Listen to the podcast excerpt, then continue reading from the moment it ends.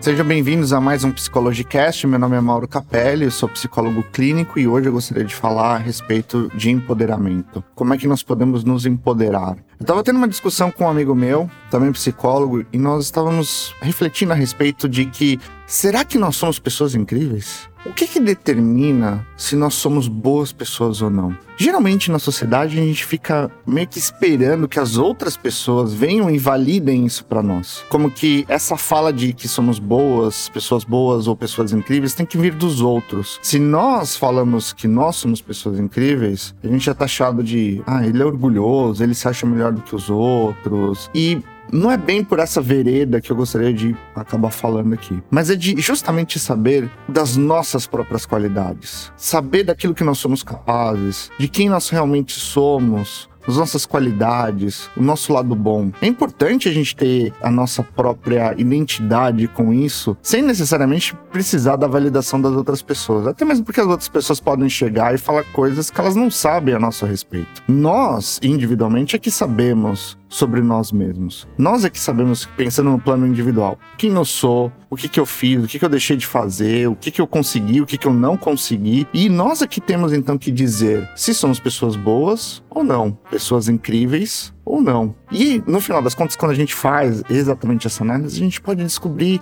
que nós somos realmente pessoas incríveis, pessoas boas e não necessariamente ficar nos martirizando. Por quê? Porque é bem comum e talvez não seja exatamente o seu histórico, mas é o histórico de muita gente de ter tido um ambiente de criação em que as pessoas ao redor, membros da família, estavam constantemente colocando a gente para baixo. Não nós necessariamente somos pais, mães, mas pessoas significativas dentro da família. E também não tô falando pessoas assim que a gente raramente tem algum tipo de contato. Por exemplo, um primo distante, um tio, uma tia que a gente só vê ocasionalmente. Pessoas que estão da nossa família constantemente com a gente. Ou pessoas que estavam ali presentes na nossa infância ou adolescente, como professores, como talvez os nossos primeiros gerentes, primeiras pessoas que nós tivemos contato no trabalho. Essas pessoas talvez tivessem tido um tratamento com a gente de menosprezo, de talvez um tratamento não muito bom. E isso gera em nós uma certa dificuldade de poder analisar ou ver se nós realmente somos pessoas boas ou não. Vamos dar um exemplo aqui. Imagina que uma mãe, ela chega pro filho e fala assim: "Você não é muito inteligente". Isso é uma frase constante dela durante o crescimento da criança, durante o crescimento do filho. Talvez você pense assim: "Puxa, uma mãe vai falar isso?"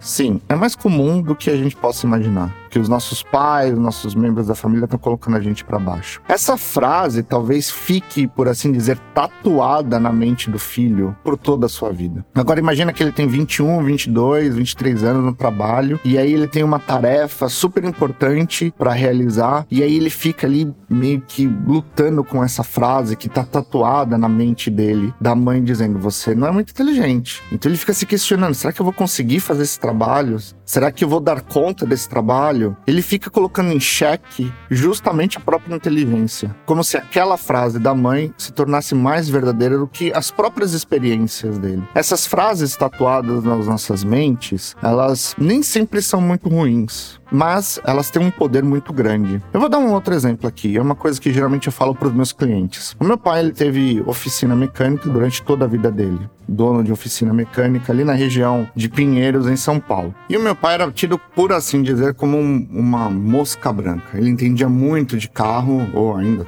até hoje, entende? E ele sabia exatamente o que analisar e o que ver no carro na hora de comprar, de vender, para saber se, por exemplo, o carro estava bom em um aspecto que ia dar um problema a longo prazo é, ou que ia ser muito caro a manutenção e assim por diante. Ele sabia exatamente também como ver ali no carro se ele sofreu inundação ou não. E que geralmente essas empresas que fazem higienização do carro deixam desapercebidas. Então, por vezes, membros da nossa família e amigos também acabavam indo até ele para pedir ajuda ajuda e aconselhamento na hora de vender ou de comprar um carro por conta desse conhecimento dele. E uma coisa que ele instaurou, vamos dizer assim, na minha vida e talvez na dos meus irmãos, mas era uma coisa que ele sempre acabava repetindo é carro francês nunca nas nossas vidas, nunca vai comprar um carro francês, nunca. Então ele reclamava muito da manutenção, de como era carro, tava sempre falando de como era difícil para conseguir as peças. Enfim, ele montou uma frase tatuada na minha mente que toda vez quando eu penso em comprar um carro ou eu vejo algum amigo meu comprando um carro, vem na minha cabeça o meu pai dizendo e as frases dele ecoando: carro francês não, hein? Carro francês não. Justamente porque ele sabia que isso a longo prazo ia trazer uma grande dor de cabeça para quem comprasse esse tipo de carro. E aqui eu não vou dizer quais são as marcas do carro, mas você já deve saber. Dentro de nós mesmos, a nossa própria versão como criança, dentro de cada um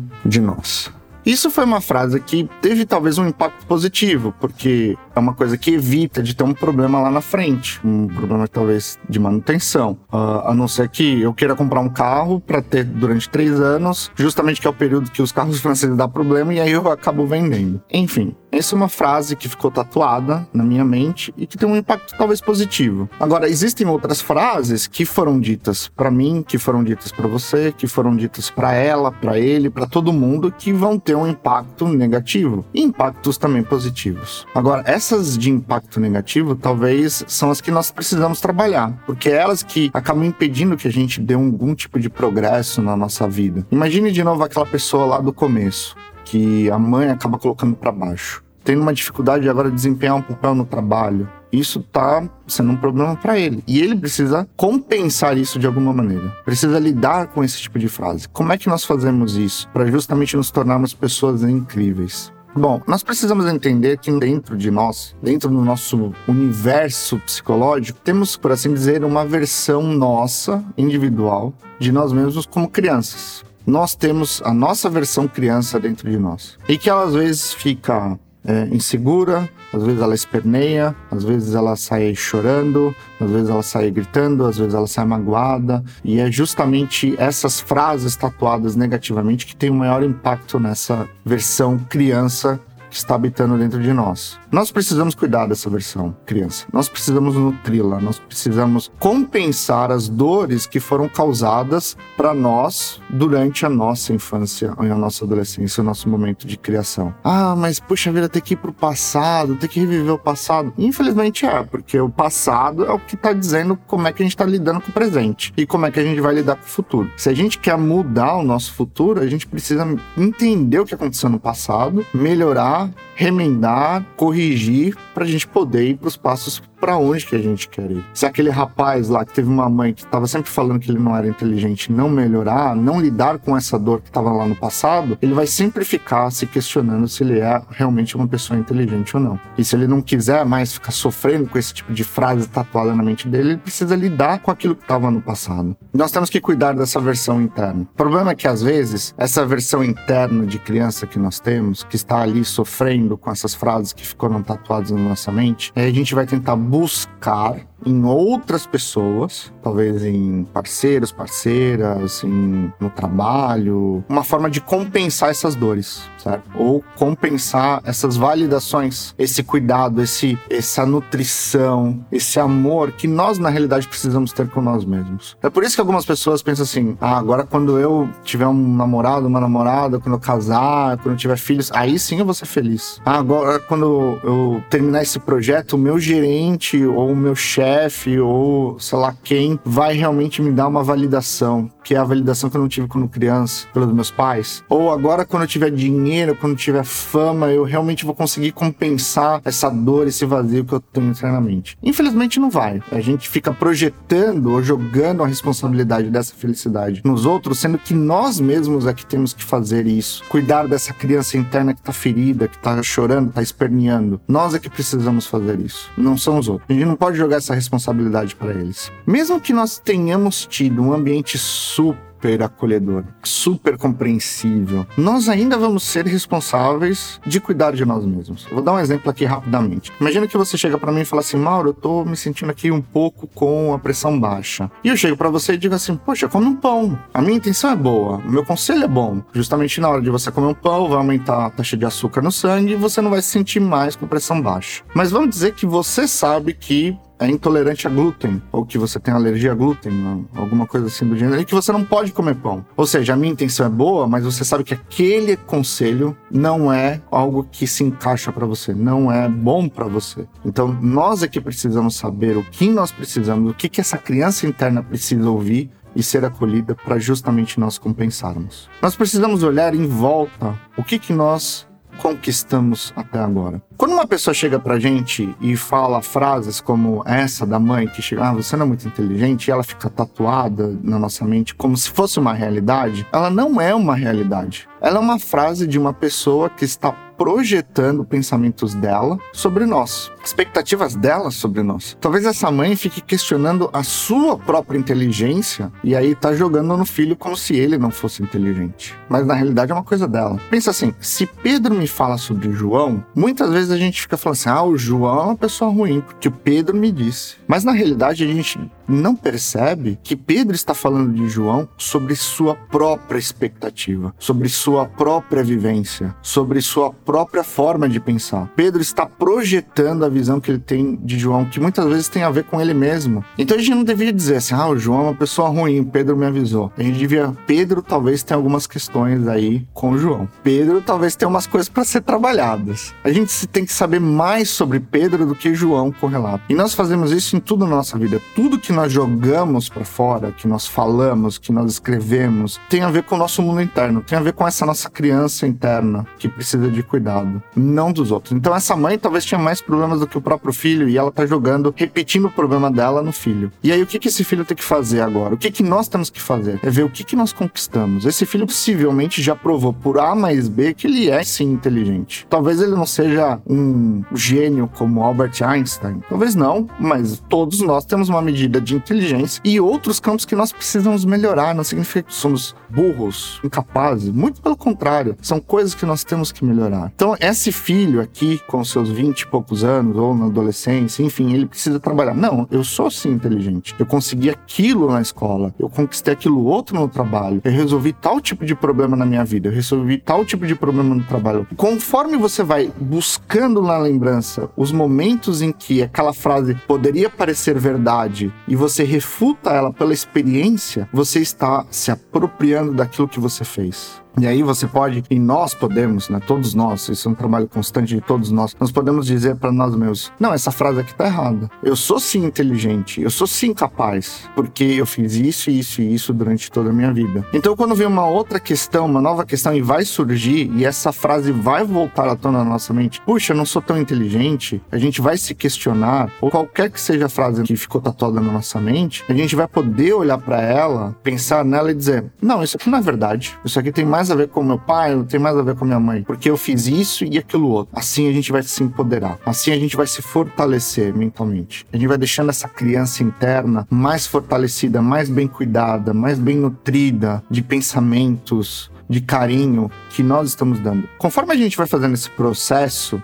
a gente também vai delimitando quem a gente vai querer ao nosso lado. Não sei se você já reparou em algumas pessoas que às vezes acabam tendo ao entorno delas pessoas que vão justamente colocá-la para baixo, que vão repetir o mesmo tipo de pensamento frases que o pai ou a mãe disseram lá no passado. Talvez aquele jovem que nós mencionamos aqui, esse exemplo aqui, jovem. É, jovem é bom, né? Essa pessoa aqui que nós colocamos no exemplo, ela fica rodeada de pessoas que também ficam questionando se ela é inteligente ou não. E aí, conforme a gente vai se empoderando e fortalecendo, a gente vai delimitando do, opa, esse tipo de amizade eu não quero ter. Esse tipo de pessoa eu não quero ter na minha vida aqui, me colocando para baixo. E nós nos tornamos também responsáveis pela nossa própria felicidade. Em vez de jogar para os outros essa responsabilidade de eles fazerem a gente feliz ah, então agora o meu parceiro vai me fazer feliz porque eu estou no relacionamento. Não, eu já sou feliz e eu vou contribuir por uma, uma felicidade nesse relacionamento. E essa outra pessoa também vai contribuir para isso. Eu não vou ficar esperando que o meu chefe me valide porque os meus pais não me validaram. Não, eu mesmo vou me validar. A gente traz para nós 100% da responsabilidade de sermos felizes. Isso é ótimo, isso é maravilhoso no nosso processo de empoderamento, de sermos pessoas melhores. Agora,